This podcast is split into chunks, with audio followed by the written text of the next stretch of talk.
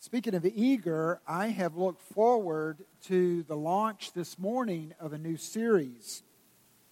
We're beginning this morning a new series on the book of Jonah. And if you look at Jonah, it's only 48 verses. The whole book. Four chapters, 48 verses. It's very, very short. In the fall of 2015, we were in the office, staff was in the office, and we were talking about uh, where we felt like we wanted to go in the preaching schedule. And we said that we knew that we had um, Advent season before us, and so we talked about focusing, focusing, focusing on the Advent of Christ. Then we said we're going to launch uh, at the first of the year, and we're going to do this every year we're going to launch a series focusing on prayer that we might not only see prayer as a noun and a subject, but that Two Rivers would become a people who prayed. Well, then that brought us up this week to Lent, the 40 days preceding uh, Easter, the 40 days where we observe with repentant hearts the price of our salvation as Christ systematically, intentionally, focused, step by step, to go to the cross to pay that price, that terrible price, on our behalf, and then be buried and rose again to celebrate victory that we are now sons and daughters through his death on our behalf in place of our sins. Well, as I began to look at that, I thought, you know, a lot of times I'll focus on those last days leading up to the, the time that he's betrayed in the garden, that he's falsely tried by men, that he's crucified, and they, they gamble at his, at his feet, and then they put him in an unmarked tomb, and then that Easter morning crescendo that he rises again. But we're in Jonah.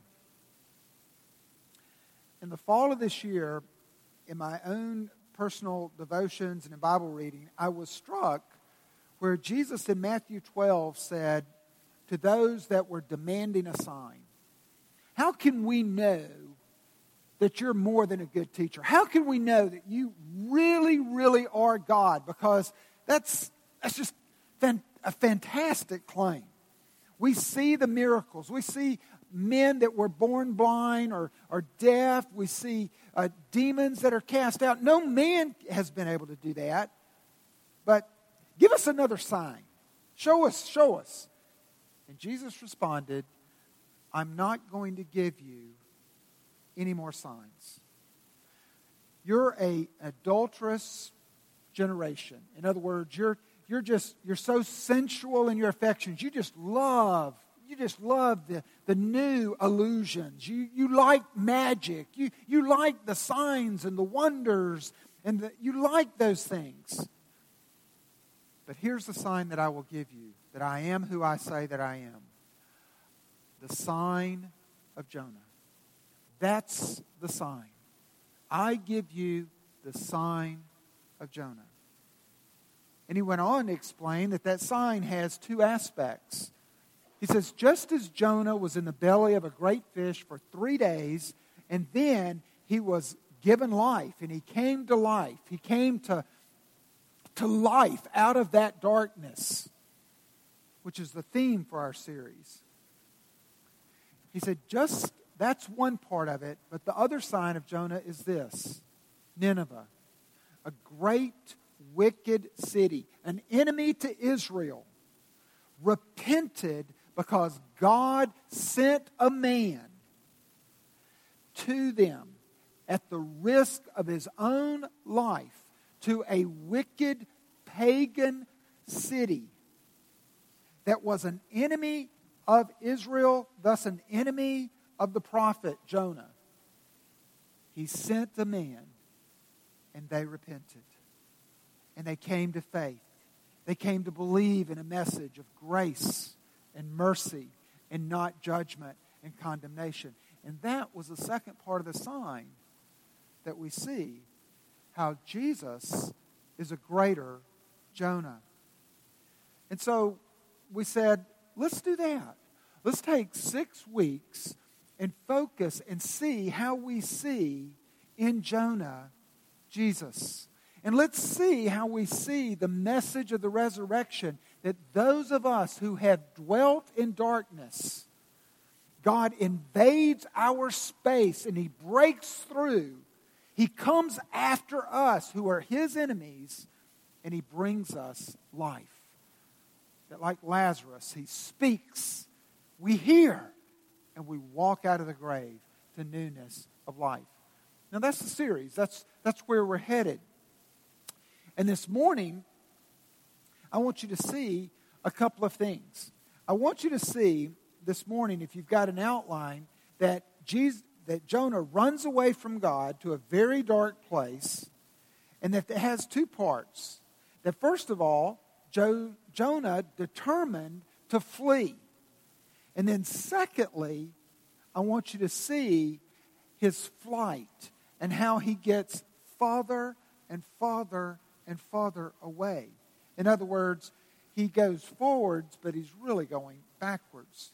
And that's what I want you to see this morning. Now, someone's going to say, no, wait, wait, wait a minute, Pastor Phil, you, you, you're away from your notes here. Uh, there's a second part. No. We've got one of the, um, most of you are so wonderful. You're so wonderful. You are very kind to me. You say, listen, don't be so conscious of time. Just, just keep preaching. As long as you don't bore us, as long as you got something good for us, let's just keep on going. But one of the, the greatest ministries at Two Rivers is our ministry to children. This morning, um, we have children's church and we have valued children's ministers. And so, out of respect for them, I can't always go 45 minutes to 55 minutes to an hour in preaching because they get to a point that they really start praying. I mean, there's a prayer meeting going on in there. If you've ever those that are those that are our children's worker on break this morning, you know exactly what I'm talking about. It's like, oh man, God help us. So we've got another little church going on, and so we try to, you know, out of respect for their time limits, we try to constrain as well. So I probably, in all likelihood, won't get to the second point. But guess what? That's good. That means the Lord's going to keep you alive until next week that you can get that second point that you've been sitting on the edge of the seat for. All right. Point number one Jonah flees. Now, we beat Jonah up pretty good. But you need to understand who Jonah was, and you need to understand how this call impacted and rocked his world that we might show some respect and love to Jonah. Jonah is mentioned elsewhere in the Bible. In 2 Kings chapter 14 verses 25 through 27, he is mentioned and he is mentioned in heroic terms. A prophet is known as one who carries the word of God that has come to him he carries it faithfully, he carries it truthfully, no matter if it's good news or bad news, and he is known for being a prophet if it comes true. He is known because God is true. If God has told me, and now I tell you, thus saith the Lord, and it doesn't come true, I'm deemed to be a false prophet. Jonah the word, Jonah is a prophet during the time that kings, during the kings of Israel.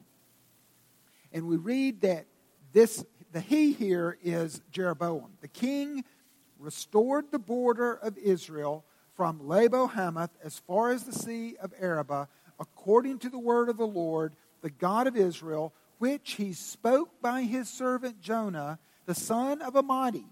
And that's what we have here in Jonah, verse 1.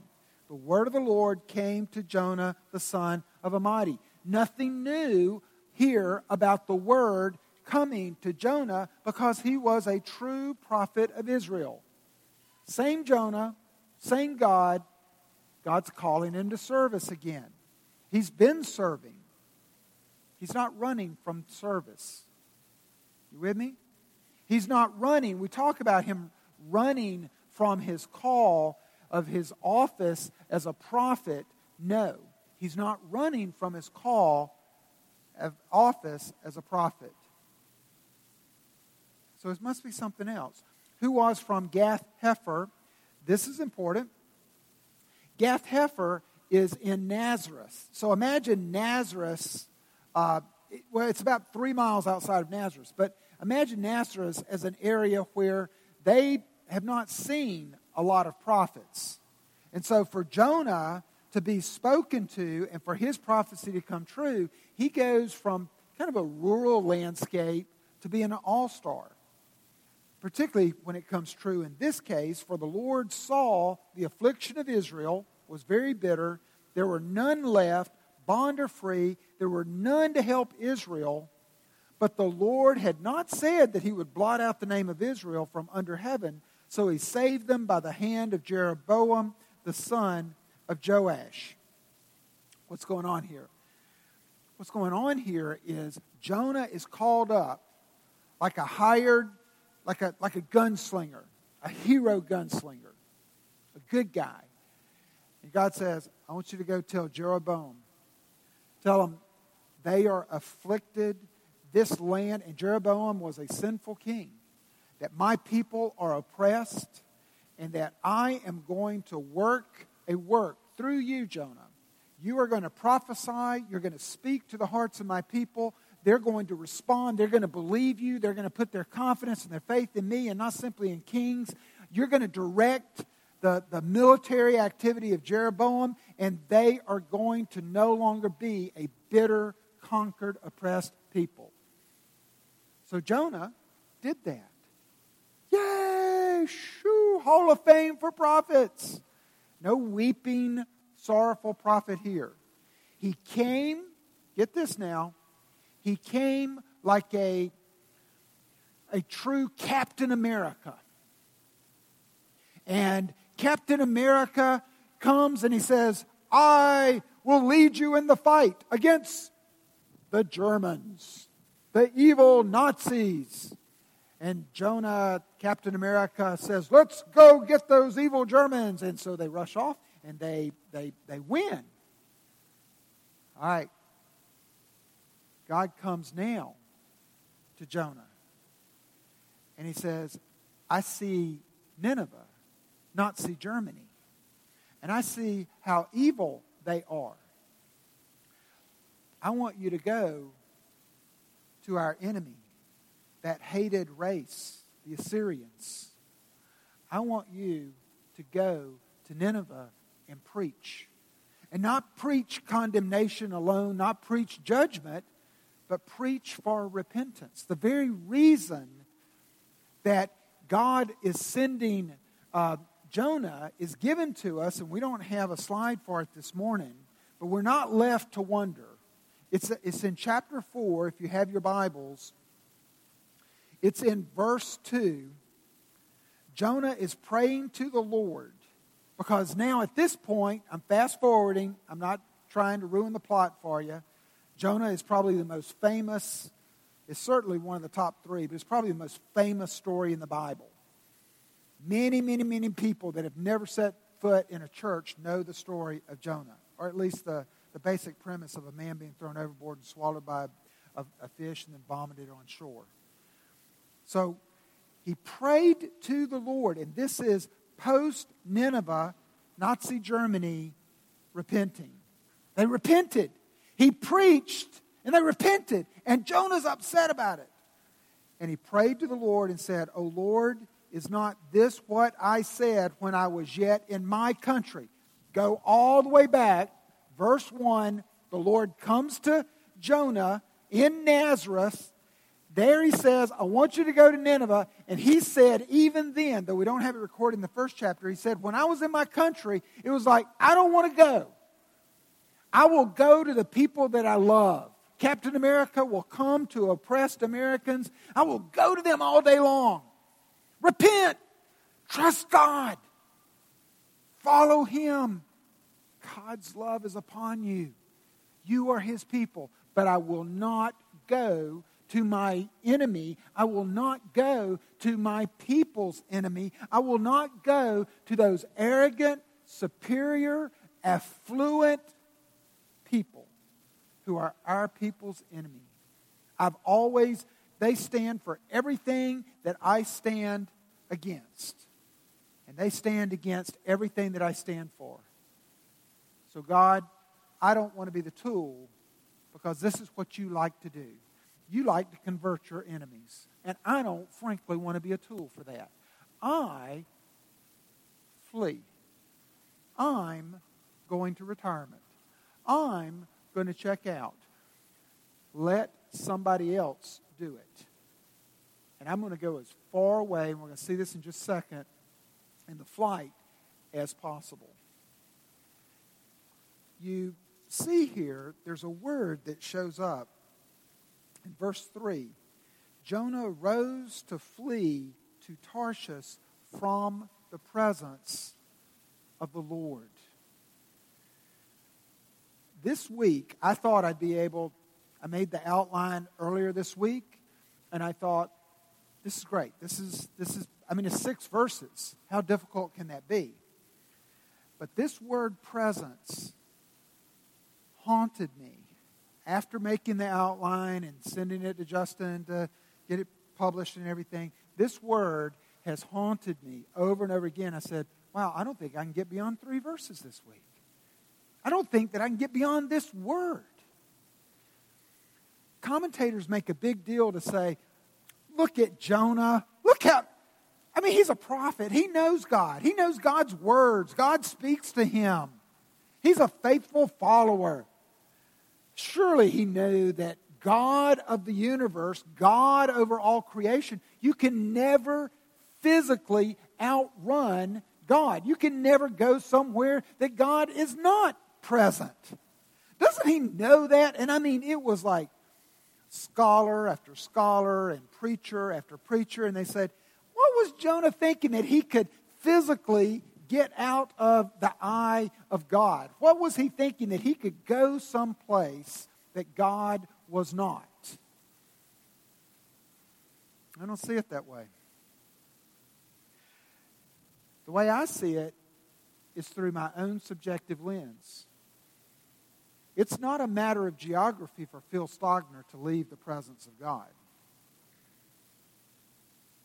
In fact, I have to be very spiritually self aware to stay mentally engaged, mindful that God is ever present with me and I am ever in His presence. When I sin,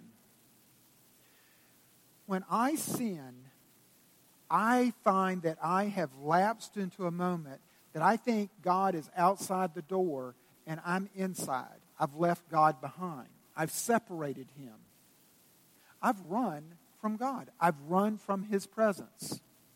When God gives me a nudge to love a very difficult person that I'm in relationship with, and I say no, not yet.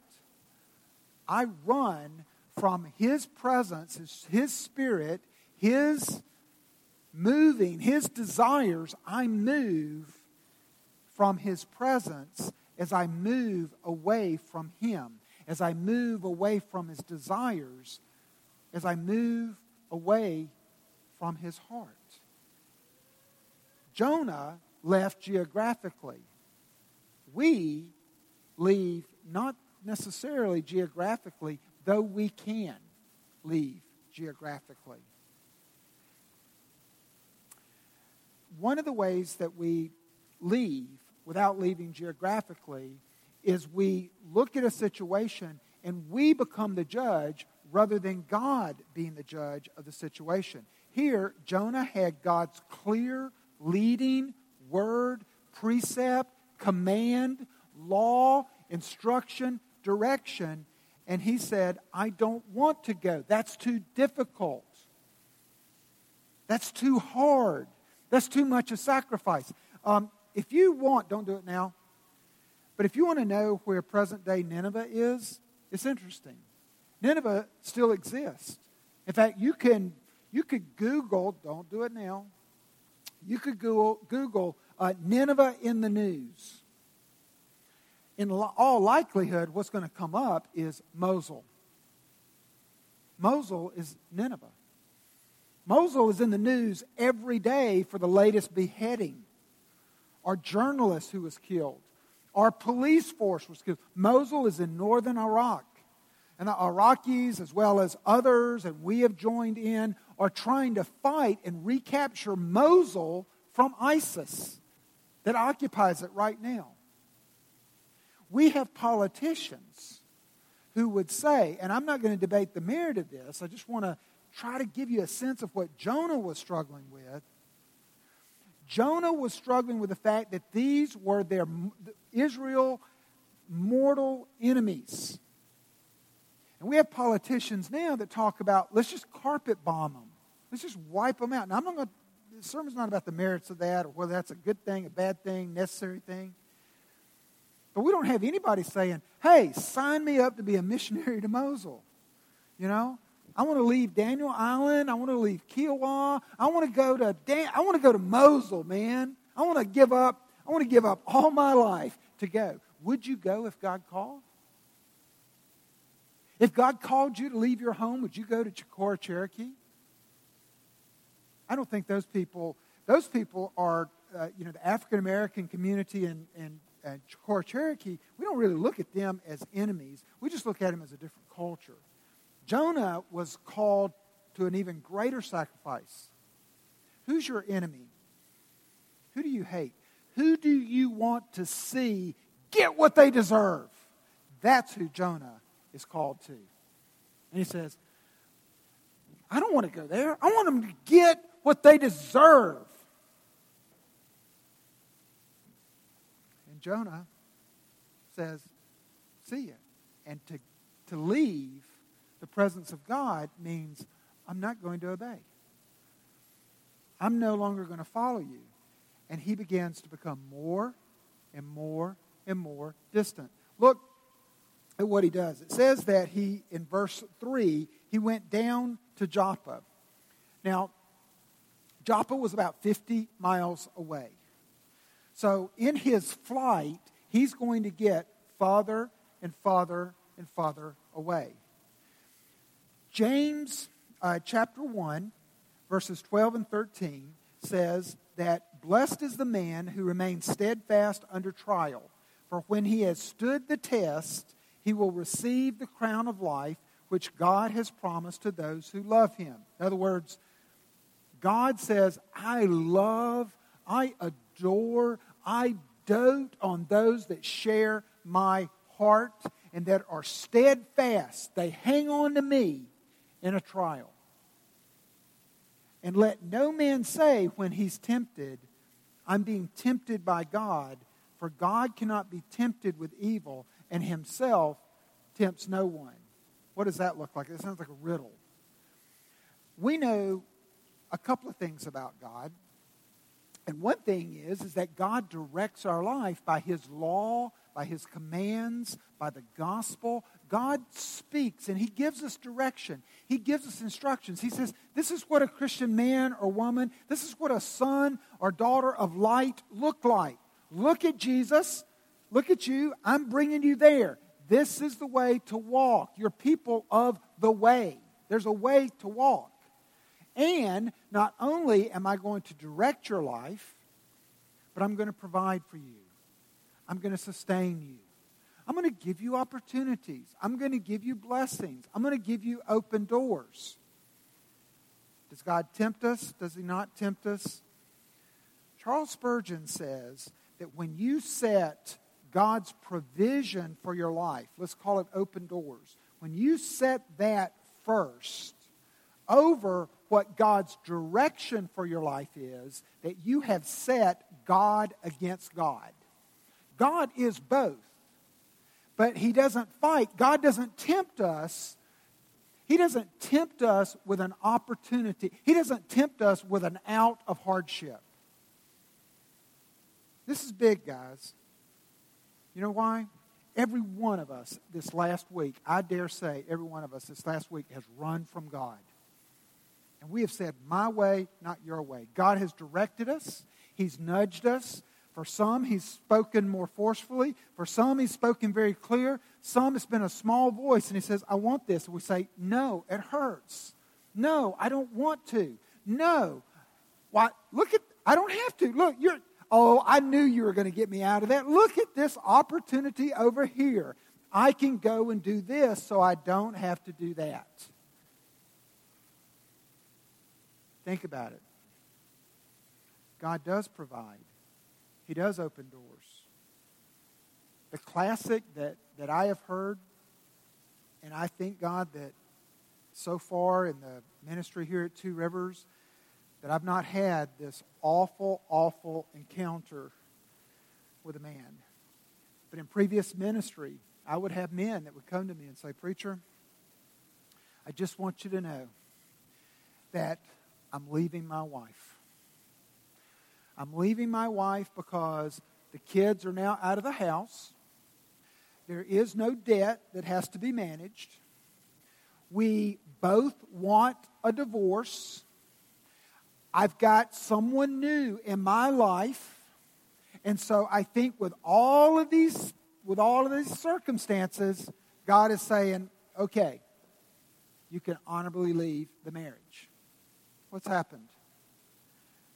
A provision of no debt? That's great. A provision of kids out of the house? Woohoo! That's by God. But you can't put that first against his precept that says marriage, marriage is for life. You can't put that first. And that's what I believe was taking place with Jonah's receding flight. Look again at James. This time James 14 and 15. Look at how sin works in your life. Now, what is sin? Sin is my will be done, not your will be done. Sin is my rebel. Sin is God saying, walk this way, and me saying, no. It hurts. I don't like your way. Each person is tempted when he's lured. You know, I'm, I'm not a real good fisherman, but a lure looks like the fish or the fish food that you want to catch the fish with. A lure has a big hook. Um, precious remedies for Satan devices. One of the one of the devices that was listed was that Satan always shows us the bait, but he's very careful to hide the hook. So that's how sin sin is attractive initially. It looks like wow, and particularly if we as a Christian we as a Christian can justify it. Well, I wouldn't have I wouldn't be doing this unless God I mean God wouldn't allow it unless he, I mean God gave me the opportunity, so surely this is what he wants me to do. Enticed by his own desire. So that lure is like Eve looking at the, the apple and she's saying, you know what? It looks good for food. And I want it.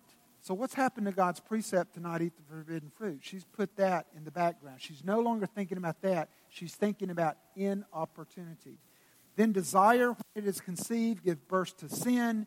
And sin, when it is full grown, brings forth death. Look at Jonah moving forward backwardly. All right? He gets up and he flees. He has a plan in mind to go to Tarshish. And this plan is in his mind for over 50 uh, miles by foot. It's 50 miles from Nazareth to Joppa by foot. Now, that's probably a good hiker, I would say, at least two, if not three days. He is undeterred. This is what I'm going to do. God has spoken, his God. God has spoken to him clearly. And it's not about him following uh, God's call, it's the object it's the object that he would go to. In other words, he would say, This gospel, this good news that I in Israel experience, it's good for me, but it's too good for these other people. Let me get what I don't deserve, let them get what they do deserve. And he steels himself with every every step. And then lo and behold, opportunity. Wow, there is a ship in Joppa, actually here, going to Tarshish. Now, if you could imagine, if, the, if you could be transported right now to the geographic mindset of that day, Tarshish was as far west, it was as far as a ship could go, a ship with passengers. After that is where on the map they draw those sea monsters. It's the unknown. Tarshish was as far away from where God first spoke to him as he could be. Again, James, what happens in my sin? What happens when God is trying to lead me and call me and, and have me abide in his presence? I began to step away farther and farther and farther. And I don't think that I've ever left God. I, don't, I know that God still exists, but I feel like I'm distancing myself, and so God has less weight of presence. He paid the fare. He just happened to have the right amount of money. He went on board, and then he went to sleep. And we'll look at that uh, next week as we begin to talk about uh, Jonah and his ability to sleep in that situation. But Jonah, as I had mentioned earlier in chapter 4, Jonah is at the point where God's call to him doesn't match his own desires. And that happens to me a lot. What was God's desire?